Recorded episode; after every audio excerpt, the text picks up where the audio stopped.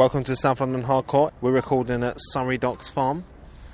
I'm Jack McEnroe. I'm here with Steve Walsh, Hello. and we're going to go look at some animals. Let's go see.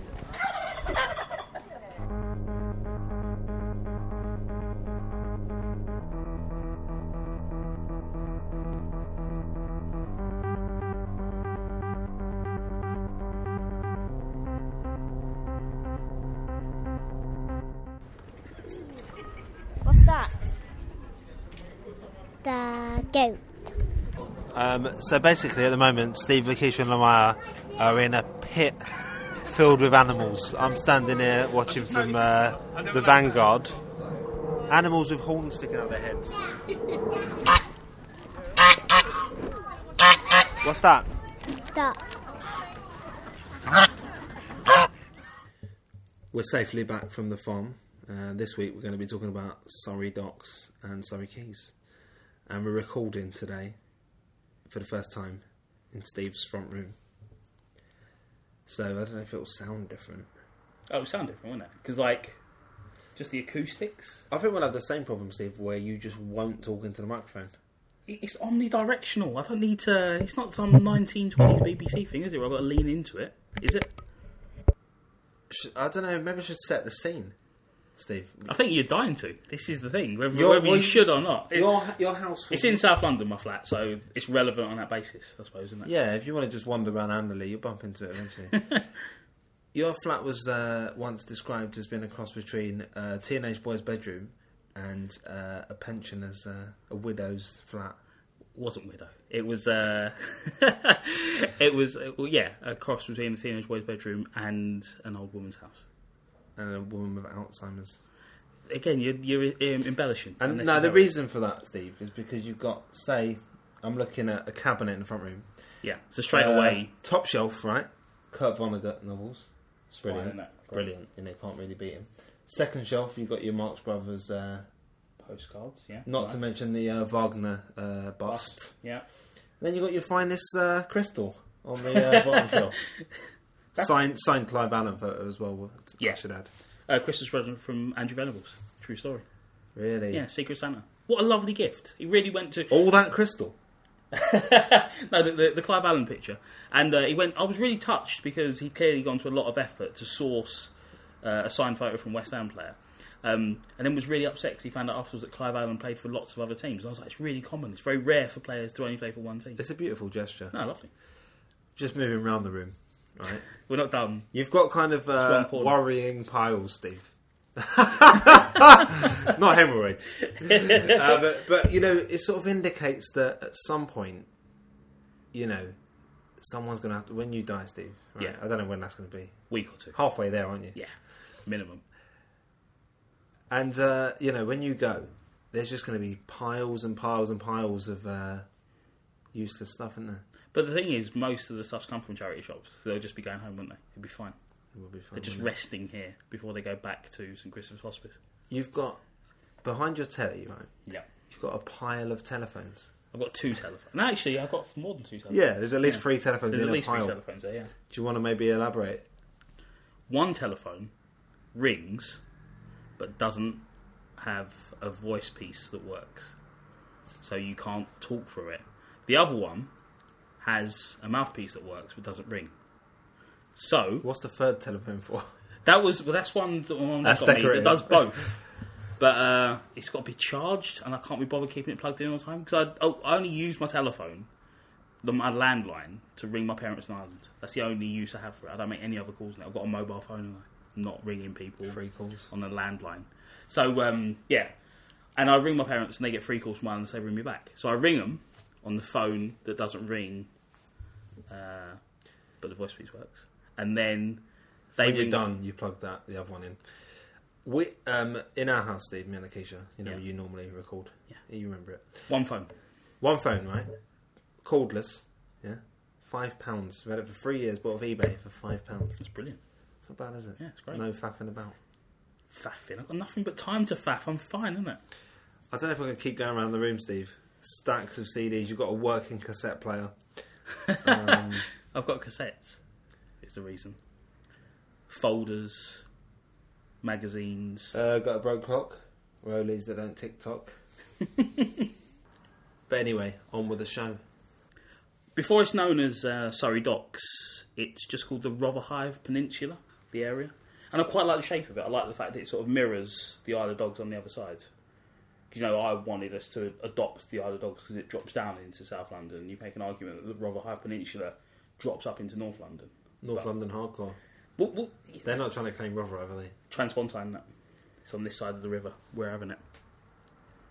Initially, it's it's marshland, so it's not suitable for farming. So it's not really inhabited. Nothing's done with it, but it becomes useful as docks and a port because of its location, close to the city, and it's it's on the river. becomes prominent for the first time in 1620 when the Mayflower stops up at Rotherhithe to pick up provisions before heading off to Plymouth to pick up the Pilgrim Fathers and uh, going off to say found America. The new, probably- the new world. yeah, Went over to pillage. yeah, went off to uh, steal a nation. So it becomes a dock and a port generally, but it's not till 1696 that it actually becomes established as a proper dock that's built properly and set up as one place. And that's the Howland Great Wet Dock, which is big enough to hold 120 ships, which for the time is ridiculous. Too big, if anything. all those ships in one place. And it's a, a, a dock of general use, but by the 18th century, it becomes so important for Arctic whalers that it's known as Greenland Dock. It's named Greenland Dock because essentially every ship that's coming in there is coming from Greenland. And that sets a tradition where later on, as more docks open, they start to reflect the countries and the areas that the business is coming in from. But at this point, it's still uh, for whalers. But as time goes on, it turns into a specialist dock for timber. Timber. That's your contribution. Foley. I'm going to do sound effects. Sound of uh, horses clipping. I had time for Bob Marley and the Wailers earlier, but You can drop it in. oh yeah, a particular timber merchant called William Ritchie establishes Greenland Dock as a timber specialist in the 19th century. He combines his forces with the other docks in the area so that by the end of the 19th century, 80% of the timber trade in London goes through this particular dock. And this is a time when timber is massive importance. This is uh, a huge thing. As I say, across the, the years, other docks open, which reflects the countries that the ships are coming from. So you get the Canada dock, Norway dock, Russia dock. But then because it becomes a timber specialist, you get ponds alongside the docks. So the ships come into the docks, the timber's unloaded and stored in the ponds, then moved off to go around the country. And again, the ponds reflect the areas that they're doing business with. So you get Quebec Pond and Canada Pond. Eventually, you get to a point where there's nine large docks, six timber ponds, and a canal opens up. So the Grand Surrey Canal opens up in 1807. That's supposed to be an, an inland link for the docks, so that rather than being unloaded onto the roads and carried away in things, they can go onto barges and move around the country much quicker. At this point, with barges known for their speed, are they? well, you know, uh, uh, canals you're cutting across, aren't you? You're not having to worry about roads and hills. You've got a direct route. You're disputing uh, canals. As it turns out, this canal's a busted flush, so you're right to uh, dispute the canals. A busted flush? You never heard that phrase before? Like in poker. A failure. Uh, I don't know if it comes from poker. It would come from poker, wouldn't it? I guess. yeah. I always use the phrase. I don't know where it comes from. is it like on a toilet? Possibly that as well, isn't it? flush Yeah. Basically, it doesn't work. You know, busted flush sounds like it's wrong, doesn't it? By the time you get nine docks, six ponds, and a canal, eighty-five percent of the peninsula is handed over to docks, Wow. which is incredible. You see a map at the time, and it's uh, blue. Essentially, you look at a map now. There's still some docks existing, but at this point, it's ridiculous how much is there. While you've got the docks on the Rotherhithe Peninsula that become known as Surrey Docks, on the other side of the Thames, obviously, you've got the Isle of Dogs. But a very different culture emerges across the two docklands. Because of the timber specialism in Rotherhithe, you get a particular kind of dock worker called deal porters. Deal being a phrase used for timber. And They have their own ways of working, their own way of dressing. They wear leather headgear, Yeah, doc- Leather headgear. leather headgear, and uh, a, a long apron to protect their heads and neck and bodies from the wood. They're dealing with like yeah, because um, famously aprons do s- big heavy bits of timber. leather if you wear an apron, aprons. you're fine. You're you're assuming uh, it's like got a picture of uh, you know a woman's body with lingerie that you tie around. uh, Kiss the chef, innit? Holding a barbecue uh, Yeah. prong. You're, you're you're getting the wrong picture of Dealporters. You need to think uh, probably more sort of like medieval leather armor, I guess. Isn't it? That's what it's there for to protect the body. Um, they become particularly well known for their balance. The fact that they're dealing with huge loads and they're quite sort of nimble and agile and, and moving quickly and, and well with them. So they get the nickname Blondins from um, Charles Blondin, who's a famous tightrope walker. yeah, yeah, famous acrobat of the time. So yeah, the docks grow and specialise into this particular area of timber. Then, as so often with stories of South London, the Second World War turns up. At this Always. point, the docks, you know, we've talked uh, before about South London being bombed, really for no good reason. This time, it's a legitimate target, isn't it? You go for docks, and uh, the Surrey docks are particularly badly hit. They do get a chance to strike back somewhat, though. The South Dock is pumped dry during the Second World War, and it's used to make Massive water pistol which they shot at the German uh, Luftwaffe. yeah, they uh, it turned into like a fairground attraction Yeah. where you had to like uh, fill up a bucket and then a, a Junker bomber dropped out of the Yeah. sky. Um, they build the Mulberry harbours that are used in the D-Day landings. The what? Mulberry Harbours. Mulberry harbours. They um, built basically uh, mobile floating harbours that they towed across the channel so that they'd have uh, landing spots on the beaches. Uh-huh. You didn't know this? Didn't know. In uh, in Saving Private I was going to Ryan? say you'd see them in Saving Private Ryan, yeah. Yeah, they obviously designed special boats as well to land, but for so that they could basically get jeeps and trucks and tanks uh, onto the onto the land.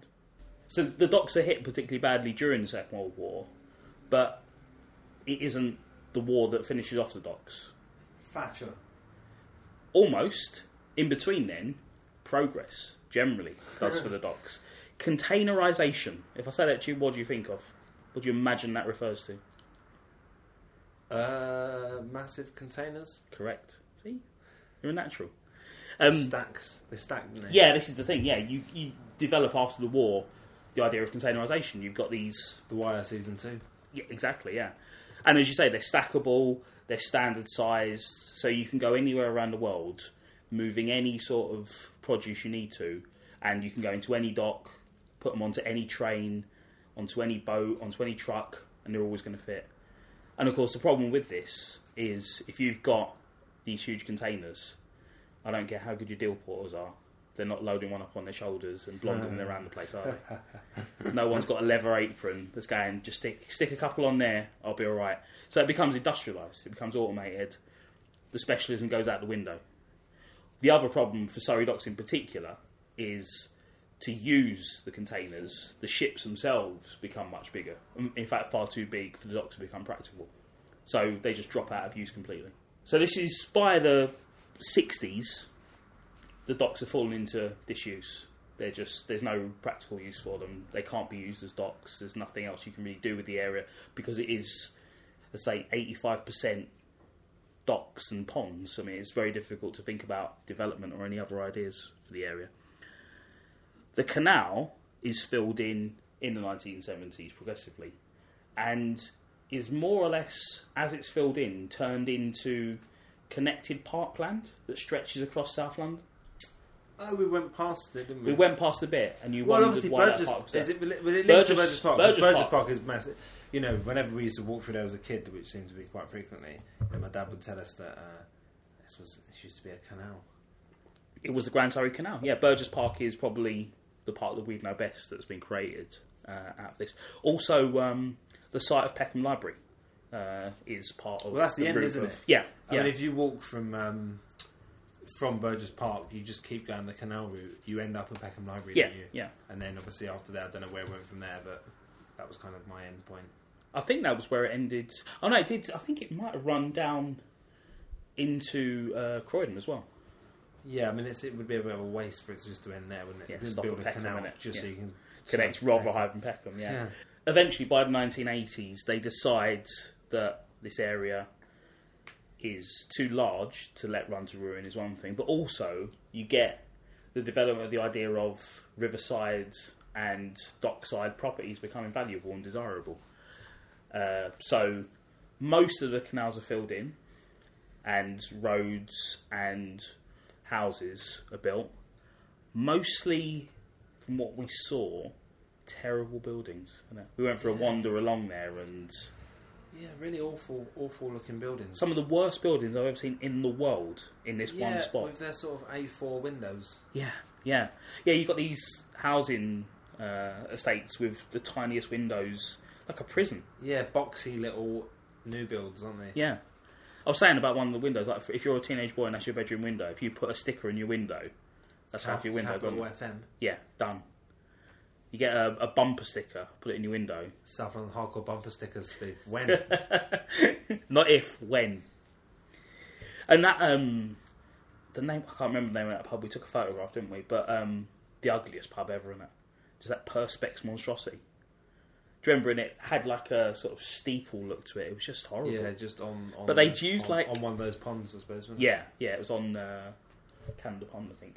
Uh, but they uh, had used very old traditional signage and typography on this 80s Perspex monstrosity, and it just really didn't help anything, did it? No, terrible. The most famous film probably built is the shopping centre, which I've not been a, a frequent visitor to. I mm-hmm. never went, but it was always described as being this magical place where everything was there. It was like you either you you know you you were going to the West End to do your shopping, you go to Surrey Quays because everything's there. I imagine what's there is Well, there, is- you know, you say that, but there's um, you know, there's a huge supermarket, but there's like, like there's several closed shops, and um, you know, just but general. It's like Elephant and Castle, right? Yeah, but like writ ten large. times better. Yeah. like the worst shop in the best. Sorry, the best shop in Elephant and Castle is sort of their worst shop. Um, but and obviously, there's a cinema as well. well, that yeah. Later on, the cinema sprang up. The cinema only opened in the nineties. yeah, Um, I've never been. Really? No. I used to go to the cinema all the time as a teenager. Yeah. That was the number one cinema we went to. Yeah. You know, Peckham, Elephant Castle closed down, Mm. Peckham opened, and then when Surrey Quays opened, used to go there all the time. And you got bowling just next to it as well. Yeah, and it's loads of screens, isn't it? Is it lots? Yeah, of screens? yeah, yeah, particularly fair big, number, yeah, yeah. I mean, it's it's uh, like significantly bigger in theory, it's a good it's a good cinema, but obviously, you know, if people are smoking weed in there, it's not ideal. Yeah. Yeah, so, so it's a useful multiplex. With the regeneration, you get the rebranding of the area. So Canada Dock becomes Canada Water. Surrey Docks, the area becomes known as Surrey Quays as well. And it's more I thought accurate. it was it? uh, Surrey Quays. You get wildlife reserves open as well, and smaller shops. But I mean, we saw a couple of smaller strips of shops, didn't we? And they just looked horrible in It- terms of it's layout. a real kind of it's quite a des- a desperate area really It's just the problem is it's so badly planned and so soulless. That's the problem because Yeah. because basically they were given a blank slate with the area because that you're sort of like just building over it and you can do everything. What a lot of the charm of London comes from the fact that even after the Great Fire, you know, and this is in the centre of London. There were various options, various ideas put forward about how to lay out the city, and eventually they decided just to go back to what they had. So you've still got. I mean, it makes London a nightmare in terms of modern transport, in terms of like trying to get around in a car or a bus. You've got these ridiculous roads that don't have any purpose, but that's wonderful as well, isn't it? That keeps the soul of an area alive, and that's the problem. You haven't got that in Surrey Quays. We were trying to walk round, and when you sort of look at the maps, you realise there's no flow to the area. No, there's Everything's no a cul-de-sac. It, it doesn't flow at all. No. Everything leads into an area, and there's no way to go around it normally. You sort of go in and you come out again. It's designed. You it's just essentially you're a in kind estate. of modern housing estates. Yeah, yeah. And then you kind of wander into it, yeah. Everything feels like everything from the houses to the shops has the feel that it's been built in the last twenty years, which it has. Yeah, and that's the problem. you, you're looking at a time where, and also there was a, uh, I think it was a horrible sort of pragmatism to the whole uh, project. It was, and it's going to sound like me just bashing the Tories. Good, because it was essentially just a Thatcher-led scheme to create a place for the nouveau riche to, to mess around. I mean, it's not a coincidence that you know you've got the docks there. So you've got, and it goes back to the point we made with Wolfgang before about you know riverside apartments and dockside apartments being desirable now, whereas hundred years ago they would have been horrible. You, you'd have been like living next to an open sewer. People would have been horrified at the idea of, uh, living there. But now you've got things like uh, South Dock has been turned into London's largest marina. Who needs to live next to a marina? Someone owns a boat. Who's going to own a boat? Someone who's made a lot of money. Who's going to make? So that's the problem. You're getting a whole thing where the area is created and directed towards a particular class of people. The most recent major occurrence, if you call it that, was 2005. Have you heard of Malcolm Hardee? No. He was he's described pretty much as the godfather of alternative comedian uh, comedy from uh, the 1980s. He was he basically set up various comedy clubs and was a huge sort of inspiration to a generation of As, alternative as comedians. Stewart Lee mentioned him. Stewart Lee, yeah, would Well, then probably. you've, you've heard him mentioned at some point. He, um, I think, owned the Wibbly Wobbly, which is a pub on a boat, which was recommended as a place for us to go uh, by Wolfgang Moneypenny. we, we, we we will at some point. Sorry? Maybe we will at some point. Yeah, yeah. Having read about it since then, uh, I, I would be intrigued to visit. It's a boat on a pub, you say? Did I say that? No, it's a pub on a boat. Right, I was going to say because although yeah no no yeah it's uh, a pub on a boat and uh, Malcolm Hardee uh, died in 2005 uh, trying basically to traverse the 15 yards from the Wibbly Wobbly to the house houseboat he lived on in a dinghy fell in and died Tragic. yeah so he died in I think it's South Dock it's in we didn't actually make it there so Nor did he. Out He would appreciate that. what it's if- alternative comedy. what if Stewart Lee listens to this Oh, that's the point. yeah you don't want to upset Stewart Lee That's it. How are we supposed to get get Stewart anybody Lee to on listen the to this programme? podcast? I mean, obviously, Stewart Lee would be in the top five. And Beyonce, obviously. Beyonce's listening to all the other South Jay-Z, London Kanye hardcores. West, Frank Ocean, Rick Ross, then Stewart Lee. Mark Kermode, Jacob Steinberg. Why would Jacob Steinberg listen to this? Uh, He doesn't even like West Ham, he likes like West Street. does he? I'd say one of the important things about redeveloping the area for residential use was the idea of establishing wildlife areas because obviously it was a commercial area. There was very little, well, nothing in the way of uh, natural wildlife. So they set up various wildlife reserves and uh, tried to encourage seabirds into here and whatnot. One of the important places that they opened was Surrey Docks Farm, which we visited this Sunday. You you didn't enjoy it at all, did you? You I don't hate- like animals. I hate animals. There was a wonderful one where we, we talked about doing this for a while and we've been planning it in detail all week. And it was once we got within like 50 yards, you sort of went, oh God, I hate farms. You remembered. Well, I, didn't, I probably didn't blaspheme, Steve. No, they stink, don't they? The thing is, I don't have a great sense of smell, so it was probably 10 yards closer to it that I actually smelt the farm. But yeah, I'm not a fan of animals at all. We were saying it must reflect in property prices. Yeah. I mean, sort of directly next Yeah, to it, exactly, but yeah.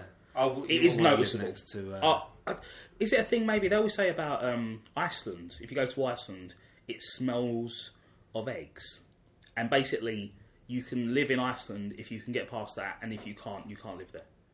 Some people can handle it, and some people can't. Same with Venice. You hear, but then again, you hear about Venice that well, everyone says Venice smells, doesn't it's it? fine. I've went there, and did you? Have you been?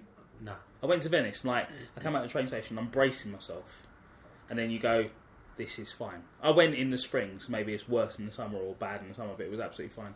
My mate Tim, right? This has probably happened in South London, so it's legitimate to talk about. It's all legit. He worked in a homeless shelter. I think it was LCM, London City Mission, probably. Right. Which is, um, you go past it on the train around London Bridge, so it'd be in Bermondsey and that space. And he signed up for five weeks, I think it was, right? And everyone was like, we signed off for five weeks for. Give it a week, see how it goes. Yeah. And then don't tell me to be there for five weeks if you're not, you know. And he's like, no, no, I'm going to do five weeks, you know. Enthusiastic, very enthusiastic. And uh, I think it was about half an hour, 45 minutes into his first shift, as he described it, uh, a homeless person half coughed, half uh, threw up, and he Oh, just he knocked on the head. But that's not the point I was making. He um he did um one day as a road sweeper as well, Yeah. And uh, he, he mentioned the smell, and the uh, guy a veteran road sweeper went, uh, "Oh, you get used to the smell. Don't take a job where you have to get used to the smell." Yeah. That's my advice to any children listening. So Tim's had one job that lasted a day, another volunteering thing that lasted 45 minutes. There's more. I mean, there's others. He's the, the Kramer of uh, South Very London so. job market. yeah. The smell as we approached the farm, reminding you that you're not a fan of farms. And that carried on when we got inside as well, didn't it? Yeah. Um, I, you obviously have that fear of dogs, Steve, which is very real. Yeah. And legitimate. They're wild animals. They're wolves. Yeah, but some fair. of them are little poodles, and if they kind of go near me, I'm a bit like, uh. Okay. That's less legitimate. yeah, they're just gross, aren't they? Animals like they, they're the pigs, you know, putting their noses on stuff. And Lakeisha, um, she said she was horrified, but when she looked through that barn, whatever it was, With a window sheep. with a sheep, and Yeah. she was, and she was like, "Did you see it?" And I was like, "No, I didn't look in there." You see, I don't think it was uh, horrific inside. It was just disturbing. You just look through, and there's like half a dozen sheep that are just staring at you. They're not moving. And the thing is, when you think of sheep, you think of them in a field gambling rounds. And these lot were just like, just they just look traumatized. Well, Lamaya was this what with the cows, wasn't she? Because her thing, once we got to the farm, was like she wanted to see a cow. But then Lakeisha's explanation was uh, she was like seemed really nonplussed by the cows. And I was Yeah. like, she doesn't seem. Well, I mean, she's three years old. She, to be fair, is what I Yeah, mean. but she got home and she told her mum she didn't see a cow. Well, Lakeisha reckons it's because they weren't black and white, Yeah, which Probably. is probably true. I mean, in the she's same only way, got a black and white telly. no, but genuinely though, it's like with the pigs. I mean, they're like hairy blonde pigs. They're not pink. not like babe, are they? It's quite an incredible range of animals for a city farm. You got goats, sheep, cows, pigs, ducks, geese, chickens, turkeys, bees. They list. I didn't see any bees. Donkeys. Wu Tang Killer bees Wu-Tang a swarm. Yeah, th- there is, and there's other things there as well. You've got like the beehives. Um, there's an orchard, a herb garden. There's a working forge, which we didn't actually spot, but that's a great thing to have. There was also there was a sign up. I took a photograph where it said grapes, and I think they were trying to insinuate it as a vineyard, but there was no evidence of any vines. And realistically, what February. grapes are you getting? London in February. Yeah. Grapes. Just leave that bit and it just you know put put some animals in there, let them have a wander around. Yeah, we walked down into. You've described as a pit. I don't know if that's how they describe it. Probably a yard is how they describe it. Where Yeah. you, you you walk A down pen? into a pen. Yeah, let's call it a pen. But it is you do have to walk down into. I mean, it. even if you don't go down into it, right? If you're on the um, the kind of balcony area, yeah, there's goats with their arms, arms, with their hooves up on the, you know, getting fed by uh, human beings. So they jump, and that All surprised over me. the They jump on the. There's like little sheds, and they jump onto the sheds, and then they climb up to be fed uh, by the humans. There was one incredible bit. I don't know why I find it incredible, uh, where there were two goats on a roof, and one literally butted the other one off the roof. And it's only I'm it's sad about I missed that. it's about a three foot. You were there. You were just like having nothing to do No, with well. I think at that point I was looking. They've got a bookstore, Yeah. and CDs and DVDs. I was looking. But really good, isn't it? At that point, I think I'd picked up uh, Ludacris's Chicken and Beer, which they had a sealed copy of. Don't know if that's if it was only farm related uh, album titles. So, Pet Sounds. There was one pig in a shed, in like a little, you want to call it a kennel. It looks like a kennel, but It, yeah, it looked like a kennel. yeah, it looked like a kennel. And uh, all the other pigs were out and about looking to get fed. This fella, nothing to do with it, was he? He was, he was about six times the size of the next largest pig, and just like clearly just lying there going, "There's no way I'm getting up." Interestingly, Steve, your initials spell out Sal, don't they? That is, yeah. We weren't there for ages. We were there for a fair old time. I would say, and you might disagree with this, 35% of the time we were there with you waiting to record the sound of a rooster. yeah. You became determined. It was like a mission. I kept turning it off, and the rooster would go cock a doodle doo. exactly like that. Yeah, um, it was quite funny for me because you you would sort of hear him start, and then grab for the recorder as if like you were going to be so quick at pulling this recorder out and pressing record that you'd catch anything more than ooh at the end, which is more likely what you're going to get. As much as I don't like animals, people do, and it is a pretty good day out, is it, for the family. I it's thought free. it's free. I thought as a setup in terms of like the buildings and and what's there, it's brilliant, absolutely brilliant. Lakeisha wouldn't go in the. Uh, the initial plan I thought was to go and get some lunch in the cafe in the middle. But Yeah. Lakeisha was just not interested in going in there. It does the thing about the cafe. It does look a lot like a Portakabin, doesn't it? Yeah, and that you are supposed to um, wash your hands before you go in. There's taps everywhere. Yeah, but Lakeisha wasn't convinced that people were. And I mean, I can understand that point. But yeah, I mean, it was like seven ninety five for a breakfast, so it was like kind of at the high end of things. But I mean, if they're giving, uh, if they're letting you in free, I suppose they've got to make some money somewhere. yeah, absolutely. Um, we bought a bag of feed for Lamaya, and she threw that in uh, goats' faces. Well, this is the thing. It like, Lakeisha don't want her putting her hand out and having a goat licking every finger. It was a pound for the bag of feed, and I think Lamaya fed pigs, goats, cows, donkeys. Uh, Lamaya actually shared a handful with another child as well. So it's great value for a quid. It was, yeah. But at the same time, they're probably paying about seven p, aren't they? Oh, they're making So- a killing on it, but it's perfect yeah, it's a because perfect it, setup, isn't it? it's it's uh, you know capitalism in an almost acceptable form, isn't it? Where you know they're getting a great markup on it, and that kid's getting at least a pound's worth of uh, joy out of it. It's perfect. See, it was a Sunday morning, and it was even packed. Uh, uh, Yeah, it's very busy, wasn't it? yeah, but yeah. We went. We went grabbed some breakfast afterwards. It was too early to have a roast, regrettably. But what a breakfast, Steve!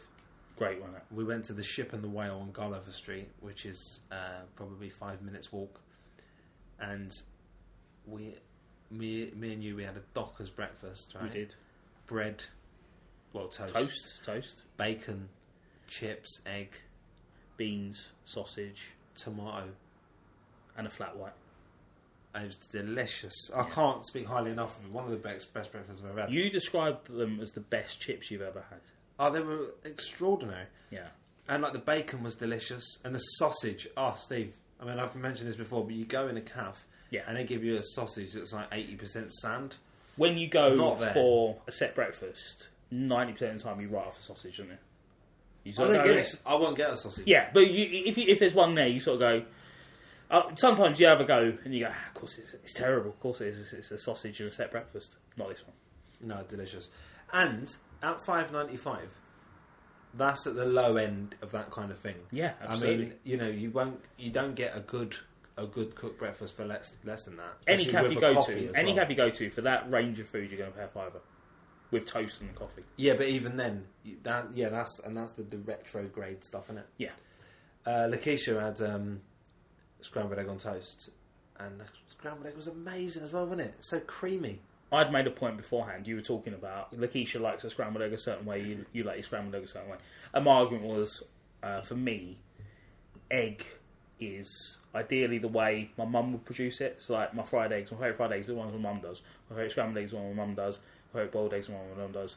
So, when you were saying that, I was like, well, it doesn't look like scrambled. So I tried it, and I was like, no, that's the best scrambled egg I've ever had. wonderful, isn't it? Yeah. And two ninety five for scrambled egg and toast on like quite a uh, sizable amount. But yeah, that's the uh, ship and the whale on uh, Gulliver Street. Lovely, highly recommended. Uh, great sort of space. It's nice. We were talking about the pub earlier that we walked past, uh, which was a horrific plastic shack, Mm. and this is a proper building with uh, lovely wood panelling, high ceilings. Yeah, they got photographs up of uh, you know the pub from yesteryear. Yeah, yeah. and, And- I, I'm I'm uh, interested to try to try the roast, man. I bet it would be lovely. Oh, I imagine it'd be gorgeous.